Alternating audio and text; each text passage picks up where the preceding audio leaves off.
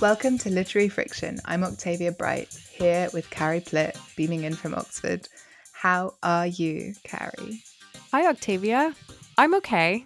I'm buoyed by the results of the American election. Wait, can you just Um, say that word one more time for me, please? Buoy. Do you say you say boy? I don't do, you? yeah. Bowie's a great word, though. I am really scared about what Trump might do to stay in power. But I have to say, it felt so good on Saturday to have a release and feel joy and relief in a way that I just haven't in a long time. How about you? Yeah, totally. Although I have to admit, I don't think I've completely unnumbed yet. Like, I found the anxiety of the run up to the election and that interminable week of vote counting so intense that I think I dissociated really. And I don't think I've quite reconnected all the wires yet. So I feel a bit like I'm hovering above my like joyful relief and just kind of going, wait, but really? Is it, um, can I? um, but also we're you know we're in lockdown number two which makes opportunities for real release a bit harder to come by and i think that's part of it too i feel like i need to gather you know with people and have a collective experience of that relief and that joy and we tried to do it over zoom some friends and i but obviously we peaked too soon we started on the first night of the election and it was like schoolboy era we are at minisode 17 which is kind of wild yes, I know. Sweet 17. I feel like I say it's wild every single number though, which is absurd. so maybe it's not wild at all because guess what follows 16, Carrie? 17. no, I love I love that you find everything wild. Yeah, I mean it's good to have a healthy sense of uh, surprise at, And at wonder. the world. I mean it also helps to have a very bad short-term memory. I think that like, encourages it. But it is Minisode 17, and whether you're new to the show or an old hand, welcome and thanks for tuning in. The format for these minisodes between full shows is for the next half hour ish, we'll first have an informal conversation about the topic at hand and anything else that might come up, and then recommend some cultural things that we've enjoyed lately with the usual musical interludes chosen by Eddie. Yes, and because of everything we just mentioned, today's minisode is dedicated to optimism. So hang tight for a chat about how it feels to finally start allowing yourself to tentatively get your hopes up.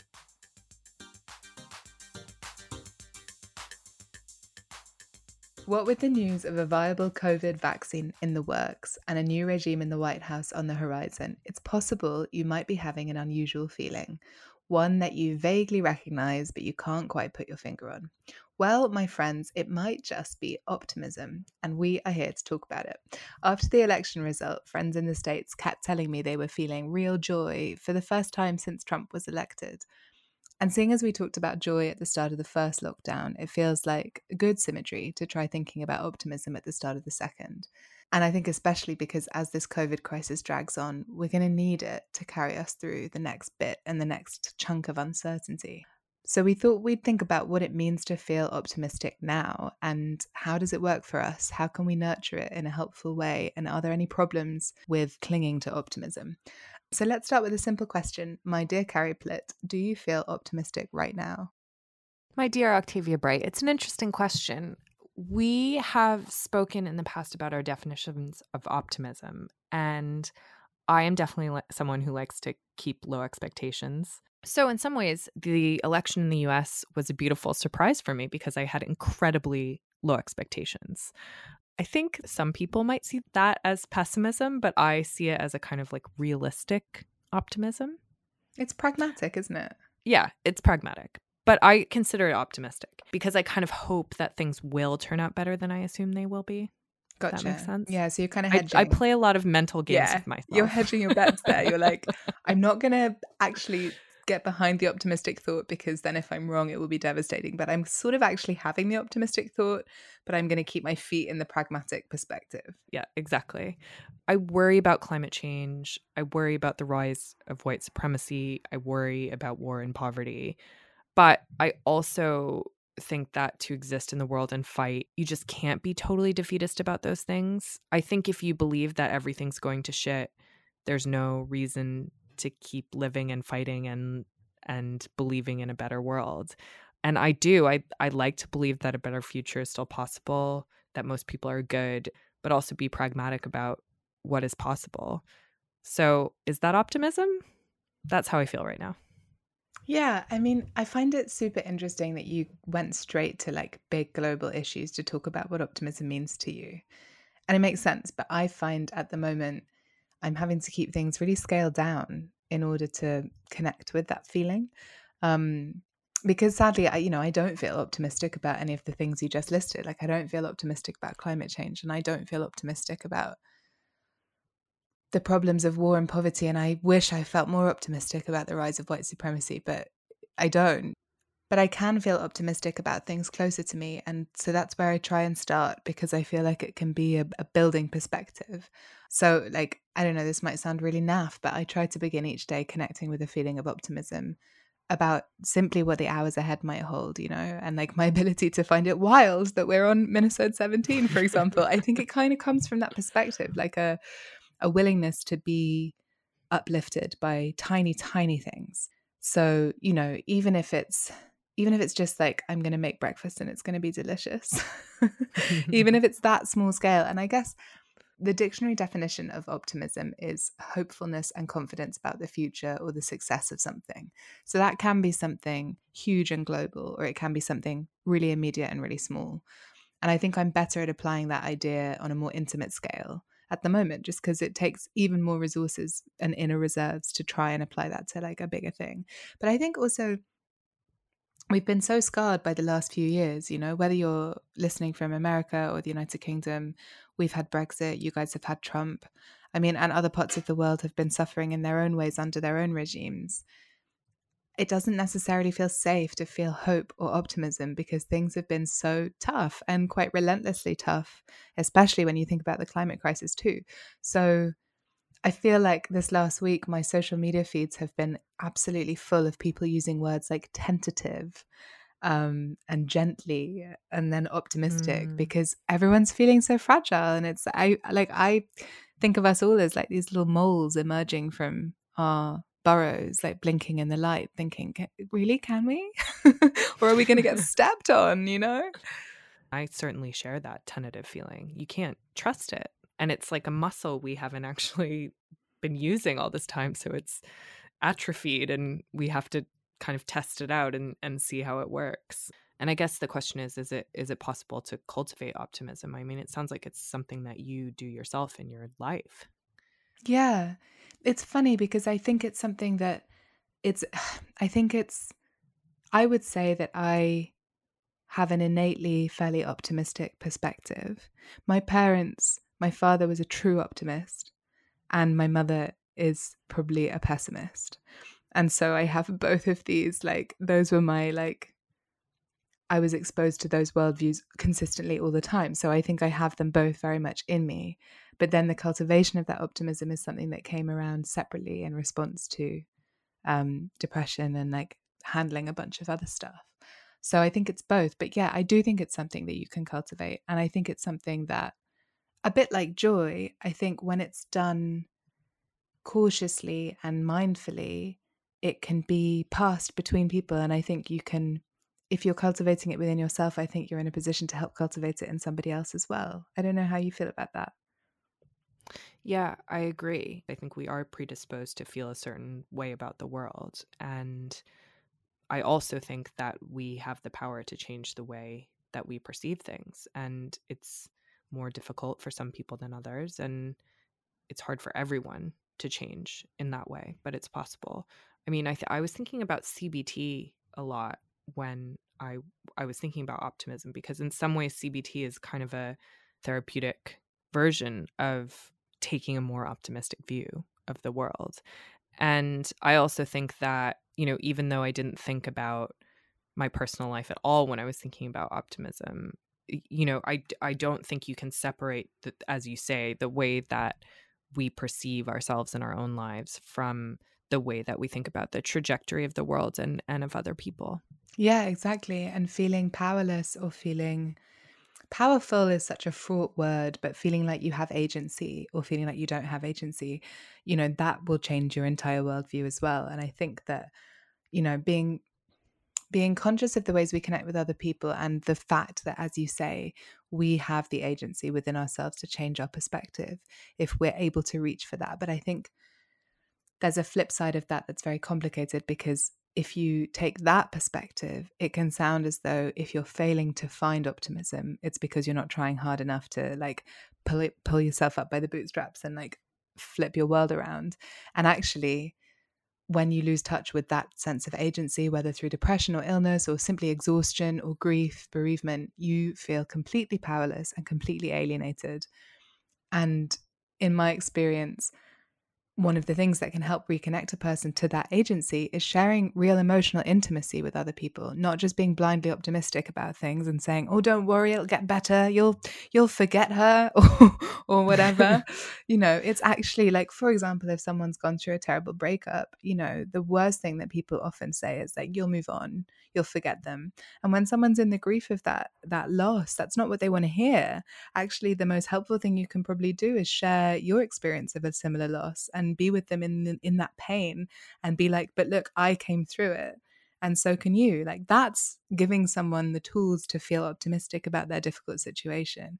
Whereas standing there and being like you'll move on. Plenty of fish in the sea. You know that's terrible. That's kind of denying somebody's pain. I know i know what you mean about a kind of blind optimism being incredibly annoying. Like I I think it's worth bringing up a literary example here, which is Pollyanna. Yes, perfect. Um, and I mean that is a 1913 American children's novel by Eleanor H. Porter, and I, which I never read, but I remember watching the movie as a kid. And she's an orphan who essentially just always is positive about things, and Pollyanna has become a kind of stand in for somebody who's eternally optimistic. And that is annoying. It's very annoying. And kind of offensive, isn't it? Yeah, totally. It, well, it can be a kind of naivety at best. And at worst, it's like denial. Um, yeah. extreme denial. like a friend of mine calls it happy fascism. And you know, when you meet someone who's just like relentlessly like, my life is perfect and everything's wonderful and everything's great all the time, you're like, this is you're this is you're not being honest. You're not being honest with yourself and you're not being honest with the rest of the world. So like how can you hope to have true connection? What we're talking about here, it becomes a political issue, right? Like it becomes something that actually, at taken to its extreme, you can use to oppress others. Yeah. I think that's such an important point, and it's really important that we address it because there is a kind of blind optimism that is not only annoying but dangerous, not least because it's often a perspective afforded to the unoppressed. You know, it's a privilege to be optimistic in many ways. And optimism is conditioned by what we have come to expect in our lives. And and if we're privileged not to have gone through losing your legs or being racially abused for instance, I can see how you would have a more optimistic view of other people and of the world. And insisting that somebody else's reality is false and that they don't have a reason to be pessimistic can be an act of real oppression. At the same time, I wouldn't want to go all the way down the path of we can never fully understand somebody's perspective of the world, therefore, we can't be optimistic about anyone besides ourselves. Yeah, I think it's true. I think, like most things, it's important to think more deeply about it, right? Um, and as you say, if your optimism is the kind that essentially denies the reality of other people or requires you to be ignorant of the reality of other people in order to keep it intact, which is definitely something that people who enjoy a number of privileges uh, can be guilty of, right? Like when you see people of a particular sort of um, level of wealth and status living in a satellite place so that they never have to face the realities of street homelessness or you know the complexities of a truly integrated and mixed society that's a, a version of it right like you sure mm. you can mm. stay optimistic about your very hashtag blessed life if you're never having to experience vicariously the pain of others. And if your optimism is predicated by that ignorance, then it's an act of oppression to maintain it. And it's nothing to do with genuine hope about the future. It's a very self serving way of maintaining your positivity in the face of other people's distress, right? Um, mm. But if you can keep your optimism in balance with reality, then it's great. And I think it's really vital to have optimistic people close to the nexus of power as well. Like if you only have pragmatists and pessimists, I don't think it works. I think you need a no. mix, you know? You need maybe you don't want your optimist to be like driving the bus, but you need one on board because if you don't have one on board, you might never get going. And I think that I think that there's a way of understanding optimism as a deeply creative perspective. So, how do you feel about so called optimistic books? Because in the Joy minisode, we talked about how, a bit like we were just saying with Pollyanna, like upbeat books and art can be looked down upon. It's easy to look down upon them. But how do you feel about optimistic books?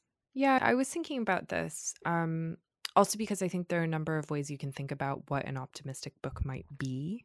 One of the ways you could maybe define that is books about self improvement, which as I get older, I feel less and less snobby about. I think people seek out books about self improvement and find real comfort in them and roadmaps for genuinely starting to think about how they change their habits, which, as discussed, is one of the hardest things to do. So I think that's one version of positive books. I mean, I think the problem sometimes with those books is they promise so much and they usually can't deliver on those promises. And, and that's why sometimes I worry about putting books out into the world that give a false sense of what is possible. Another way I think to define positive books is, is kind of nonfiction books that take a really positive view of history or of the future. And there are plenty of versions of that on on really all sides of the political spectrum. You know, I think the idea of hope comes into this and what we discussed with Jenny Offill about the obligatory note of hope and like even in books about the climate crisis authors feel obliged to be, be like but humans may just pull together and and make this all okay. And I do think in the industry there is a sense that books can't be relentlessly negative because they're really hard to read. And it's been really interesting to see what people seem to be seeking out during a time of real crisis. And that tends to be books that are hopeful and positive. Um, and that can take a number of different forms. That can be books like Factfulness by Hans Rosling and some members of his family about, you know, why the world is actually a better place than we think it is. Um, they can also just be love stories where people get together and are happy. And I think there's a real value to those kinds of stories too. I don't know how what do you think? I haven't heard of Factfulness, but I actually read a book that sounds very similar recently called Humankind by Rutger Bergman.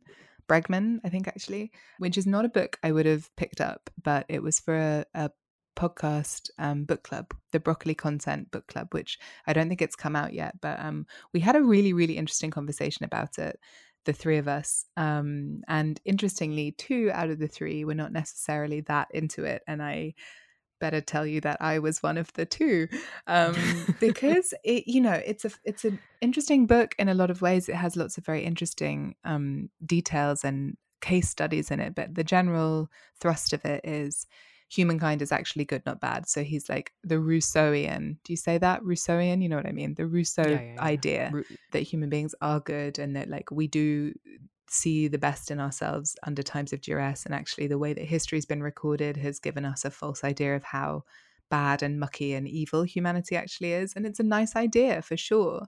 And he may be right, like his thesis may be right but I found the way that the book was written to be sentimental and manipulative in a way that I didn't appreciate because it felt when you're dusting over the top of so many huge issues but not going into any depth i don't know what your research is made up of you know and i felt quite manipulated. And then the death knell came in the last section where he has a quote from richard curtis as the epigraph and i was like get me the fuck out of here well, it's so interesting because the other example I was thinking of of books like that is The Better Angels of Our Nature by Steven Pinker. And these are all white dudes writing these books. Exactly. And I don't, I think it gets back to our discussion about when optimism can be politically oppressive. And I don't think it's a coincidence that the people who respond most to these books and who tend to write them are the ones that are least likely to have been oppressed. Yeah, Absolutely, got it in one. And it does feel patronizing when you're reading it and you are either more aware of different intersections of oppression because you have experienced them yourselves or because you are just more aware of those things because you are more connected to people who have experienced them. You read these books and you're like, wowee, so you're telling me to just feel a little better about things as a solution to like the fight that feminism continues to need to wage against patriarchal oppression. Like, cool, man. Yeah, cool story, bro. Yeah. But at the same time, I there is a kind of positive book that I love and a positive kind of character that I love too. So I was thinking about this. It's like I love Leslie Knope, right? I think that's a great example I don't know of someone. who Leslie Knope is. Have you watched Parks and Recreation? No. Oh, okay. Well, Parks and Rec. Have you watched The American Office? I hate The Office. Even the American one? Yeah, I hate it. Okay, maybe you would also hate Leslie Knope slash Parks and Rec. But this is a show set in the government office of a small town in Indiana. And it's really it's kind of about public service in a very inspiring way, but the central character is this this woman named Leslie Knope who is optimistic about everything and no matter what believes deeply in the ability of government to change people's lives and to do good things. And she never loses that optimism throughout the whole series. And it's an incredibly positive series. And she's an incredibly positive person. And somehow it is not grating, somehow it is uplifting um, and beautiful that she maintains her positivity in the face of so much neglect. And I mean, obviously, it's a fictional show. So the fictional show is on the side of making her seem like a good person. But yeah, I love that show. People are I love positive stuff. Yeah. well, the other thing I was thinking of was Paddington Bear, Yeah. who is like one of the most charming characters in literature.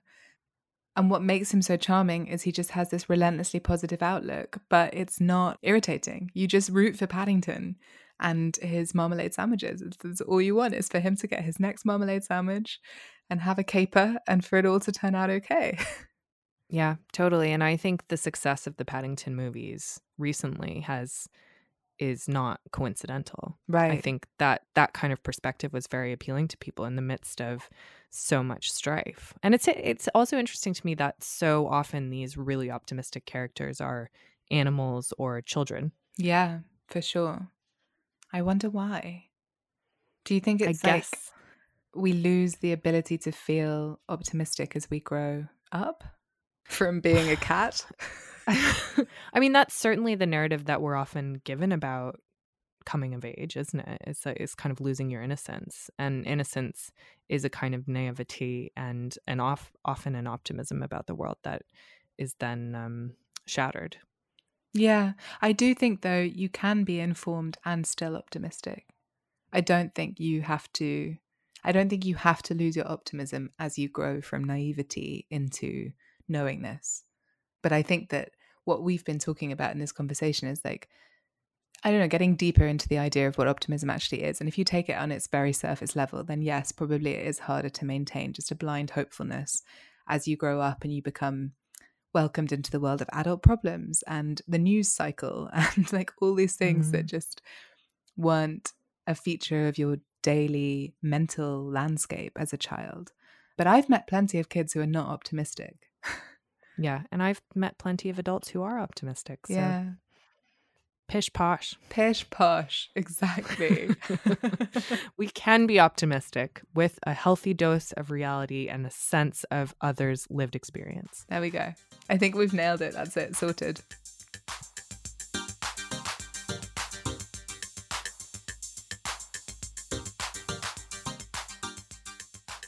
Hello, it's Octavia Bright, and I'm back here with Carrie Plitt to give you our cultural recommendations, which are things we've been doing lately that are not reading, that have been bringing us joy and maybe even making us feel optimistic. Probably largely fixed to our living spaces, considering current situation. But um, Carrie, tell me, what's your first tip? My first tip is something that did bring me genuine joy and actually relates to our discussion right now of positivity. And it is the first two Bill and Ted's. Yes. Bill and Ted's Excellent Adventure and Bill and Ted's Bogus Journey. You may know that the third Bill and Ted movie finally came out earlier this year, and I'd never seen the first two. And so Eddie and I and Alice, who is in our bubble, decided to have a kind of marathon over a number of weekends of all three of the movies. And they were just exactly what I needed. The first two movies were made in 1989 and 1991, and they're so schlocky. They're about these two teenagers in a terrible band. They live in San Dimas, California. They're sort of slackers, but they're incredibly positive and kind. Their catchphrases be excellent to each other, and they have to do various things in the movies, including traveling back in time and going to hell and meeting some sort of like alien called Station, which didn't make any sense to me in the second movie. But anyway, in order to save the universe in various ways. It's so silly. It's so nonsensical. It doesn't teach you anything about history, which is kind of hilarious because the first one is all about history. And it's like, this, this just hasn't. Alice was incensed also that they'd clearly hired just an American. He was actually, we looked it up, he was Australian man to play um, Napoleon. Amazing. saying like fake French words. Anyway, but it just somehow works. I think because it doesn't take itself very seriously, just as the characters don't take themselves very seriously. There is the, I should say, occasional sexist and racist kind of misstep, as maybe is true for a lot of movies made in the 80s and 90s now. But anyway, I just, I, I really enjoyed them. They're very sweet they're very positive, and I think maybe I finally get the Keanu thing. Oh my god, what do you mean finally? Where have you been? I mean, now I understand more why you didn't have it to begin with. Yeah. Because Bill and Ted are like the foundation of the Keanu thing. I can see it. I mean, it's just there's something kind of otherworldly but grounded at the same time. Oh, he's it's so like wise, it's like a Carrie. paradox. Mhm. Yeah. But anyway, the third one is not so good, so I wouldn't necessarily go it. I, I didn't recommend watching it that. because Oh, I it's was not- like, it's, it's gonna break my heart. Yeah, it's too self-referential. But anyway, loved him. Bill and Ted. Loved him. Amazing. How about you? Well, my first one is um I guess it it's more about history than that, but it's about reframing things from history that we think we know and we don't really know. It's a podcast called You're Wrong About, which loads of people I know seem to have been listening to recently. And it's really been keeping me going the last few weeks because they do basically the premise is here's this thing you think you understand, but we're going to show you the ways in which you don't get it. Um, it's presented by journalists and writers Sarah Marshall and Michael Hobbs, and they have the nicest rapport between them. The way that they explain things to each other, they both just sound like incredibly like emotionally intelligent, open-minded people who are very emotionally invested in being fair and being empathetic about the subjects that they're coming to. So it it has this like very lovely energy to it. Even though they rib each other and they're quite acerbic sometimes and funny but they're also they really bring their full selves or so it seems to the project. So you you get that wonderful quality that you find in the best podcasts where you feel like you get to know the hosts and you feel like they're your friends but they're also seriously well informed and telling you things that you didn't know but their real crowning glory i think is the series they've done on princess diana and i i didn't I would never, if you'd said to me a year ago, you're going to be listening to a podcast about Princess Diana and her treatment by the royal family, I would tell you to get fucked. But it's been an absolute like blessing because it's, I think, hearing the whole fandango through the perspective of two Americans, first of all, is brilliant because they're just consistently like, what is the royal family? this is completely absurd, which is how I personally feel about the royal family. So that's kind of nice and affirming. But also the way they treat the subject of Diana is is with so much empathy and so much humanity, which is how she was never allowed to be treated by the press in this country. And it's been a fascinating experience for me to realize just how indoctrinated I was by the British perspective, even though in my adult thinking, I've related to the idea of Princess Diana in a different way.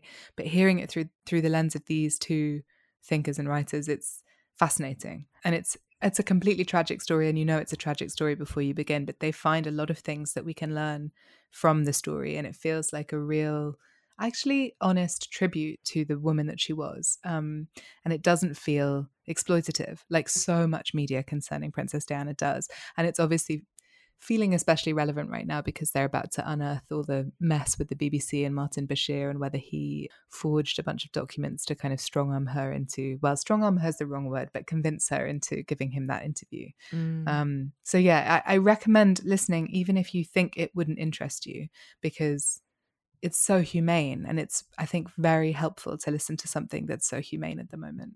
Yeah.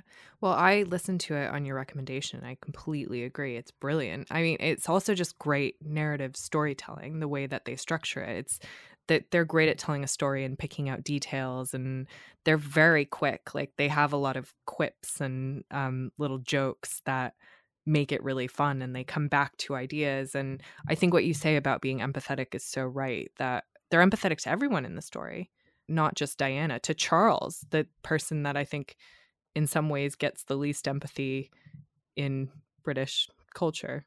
Wait, that's not true. That's but... not true. I'm calling you hate that. Charles.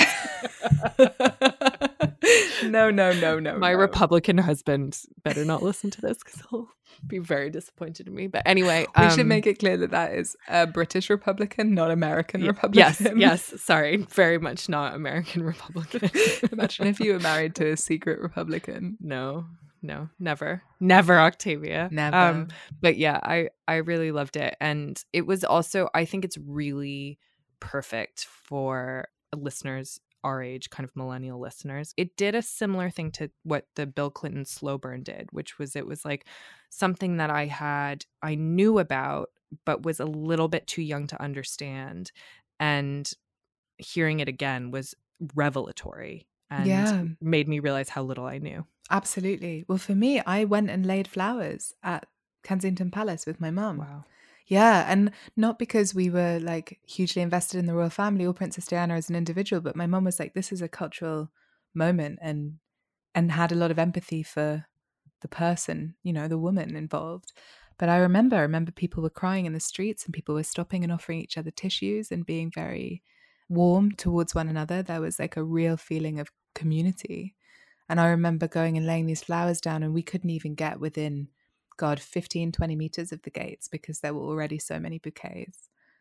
Fascinating. Mm. It was. It was absolutely wild. And I will never, ever forget watching the procession and seeing those two boys walking behind or in front, I can't remember, of the carriage with her coffin inside it.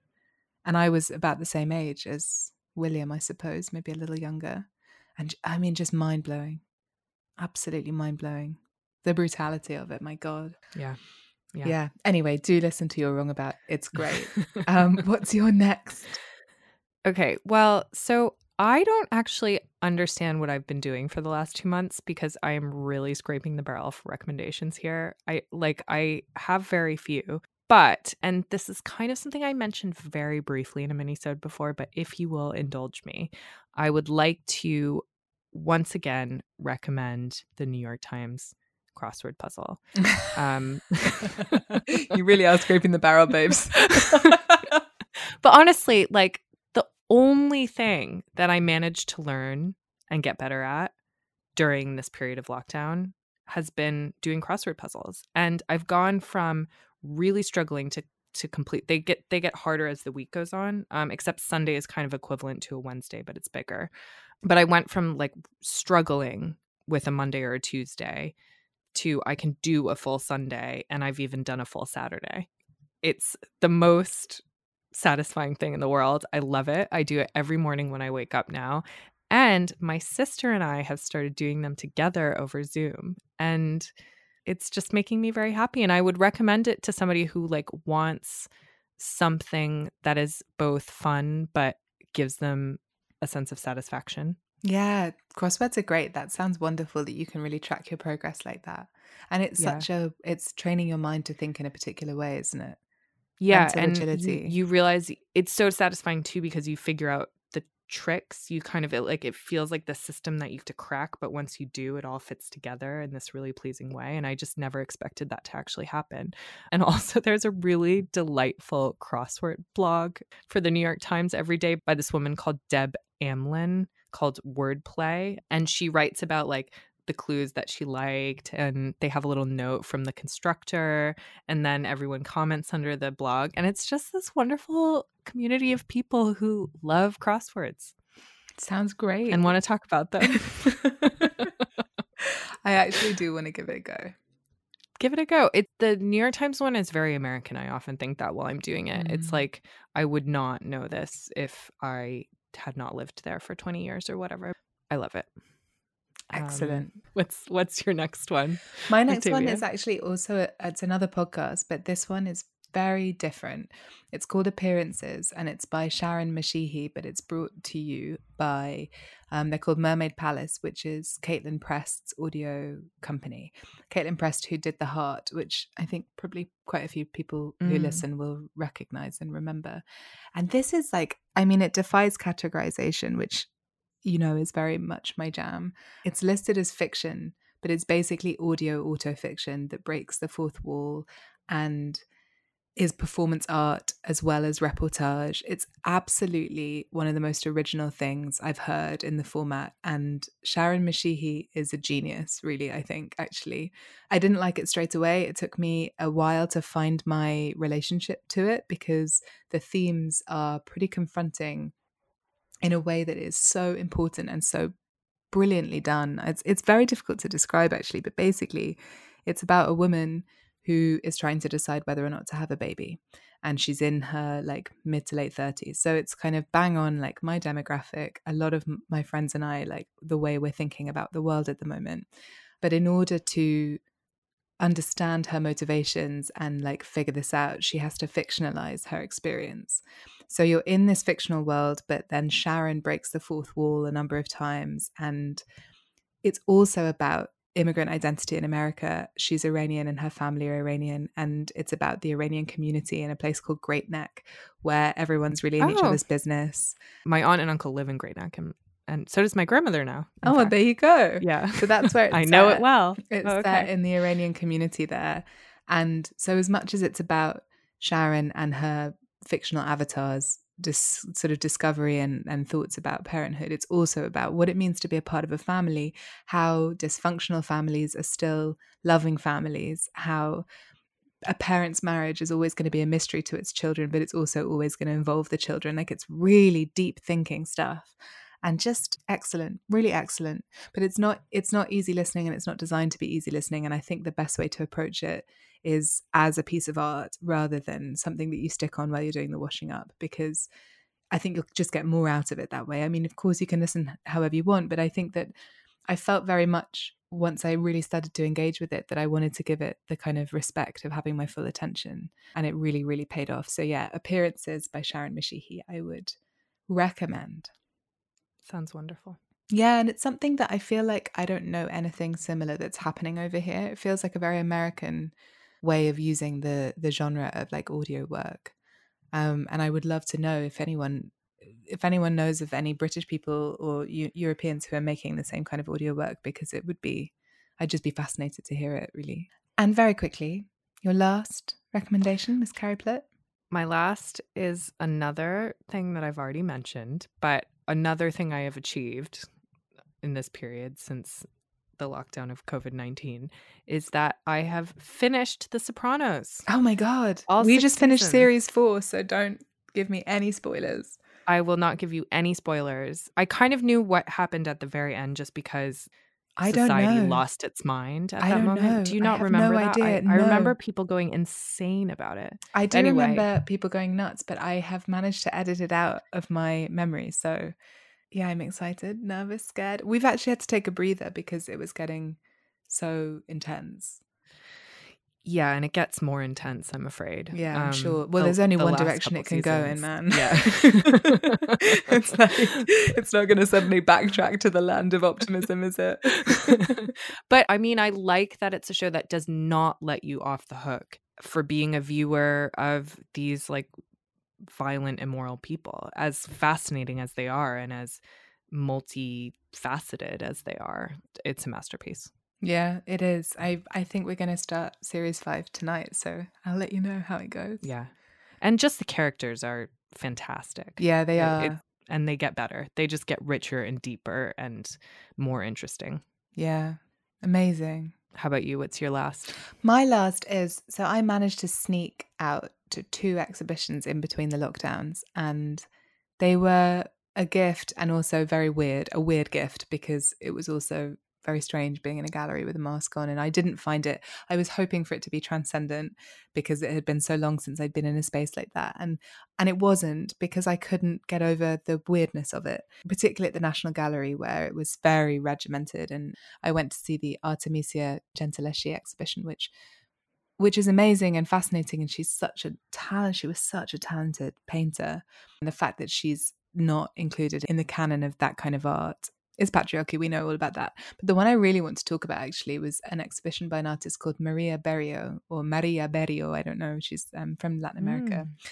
and uh, which was at the Victoria Miro Gallery. And honestly, if you just look her paintings up online, they will transport you. I found them so um, perfect. They're kind of all influenced by the idea of being in a post-apocalyptic space, but not one that is just full of detritus. They're beautiful, but they have that weird preternatural kind of stillness that you associate with being with the aftermath of something terrible, essentially. But they're incredibly beautiful and they're of mostly women alone in a particular environment. So there was one that really just took me out of myself, which was a woman in a deck chair looking depressed, but above her is this incredible bougainvillea and the shadow it's casting and the quality of the light that she paints. You can feel the heat on your body. They're life size as well so they're huge and you can just imagine yourself in them. And i was standing in front of it just thinking oh my god what i would give to be somewhere hot and also bored at the same time. Like that really specific feeling of being yeah. bored in the sun and being on a long holiday so long that you don't fret for having a day where you're just bored and tapped out because you're just like, eh, I've got five more days. What are you kidding? I can have one of these, which is not the atmosphere that the painter was necessarily getting at, but um, that was very much what I took from it. And that was an experience of just just a reminder of what we've got coming for us on the other side when we can go and be in these cultural institutions again and we can experience culture together with strangers with our friends with whatever we can be with the work like that that was a feeling that made me that did make me optimistic. Whereas the mm. national gallery i just felt lost i just felt the loss of it all. So you know come see come yeah. i guess. But yeah maria Berrío look her up. I think um it's a good one to look at on your computer screen. Yeah and and thank you for raising the bar in terms of cultural recommendations was far more sophisticated. Listen, Carrie, I have definitely recommended as one of my cultural things once just going outside. So I think this is allowed. I'm just glad you're engaging with art, with art pieces, audio art pieces. All I'm doing is watching Bill and Ted catatonically. So if you're going to put your catatonic body in front of anyone, let it be Keanu Reeves. That's all I'm saying. Wait, that sounds very, very, very dodgy. Yeah, I did no, not mean no. like I, he'd be really nice to your catatonic body, though. He would take you know, care of he you. He would never, yeah. He, he would, would, never, never let anything happen to you. And on that note, Keanu Reeves makes me optimistic about masculinity. Good. That's the end. That's all the time we have for today. Thanks to Eddie Knight for editing and music. Literary Friction is available as a podcast to download on iTunes or wherever you get your podcasts and to stream on nts.live. You can check us out on Twitter and Instagram. You can also get in touch with us on email, litfriction at gmail.com. If you have a spare minute, please rate and review us on iTunes. It makes a huge difference and helps us reach new listeners. We'll be back in a couple of weeks. And until then, I'm Octavia Bright with Carrie Plitt, and this is Literary Friction.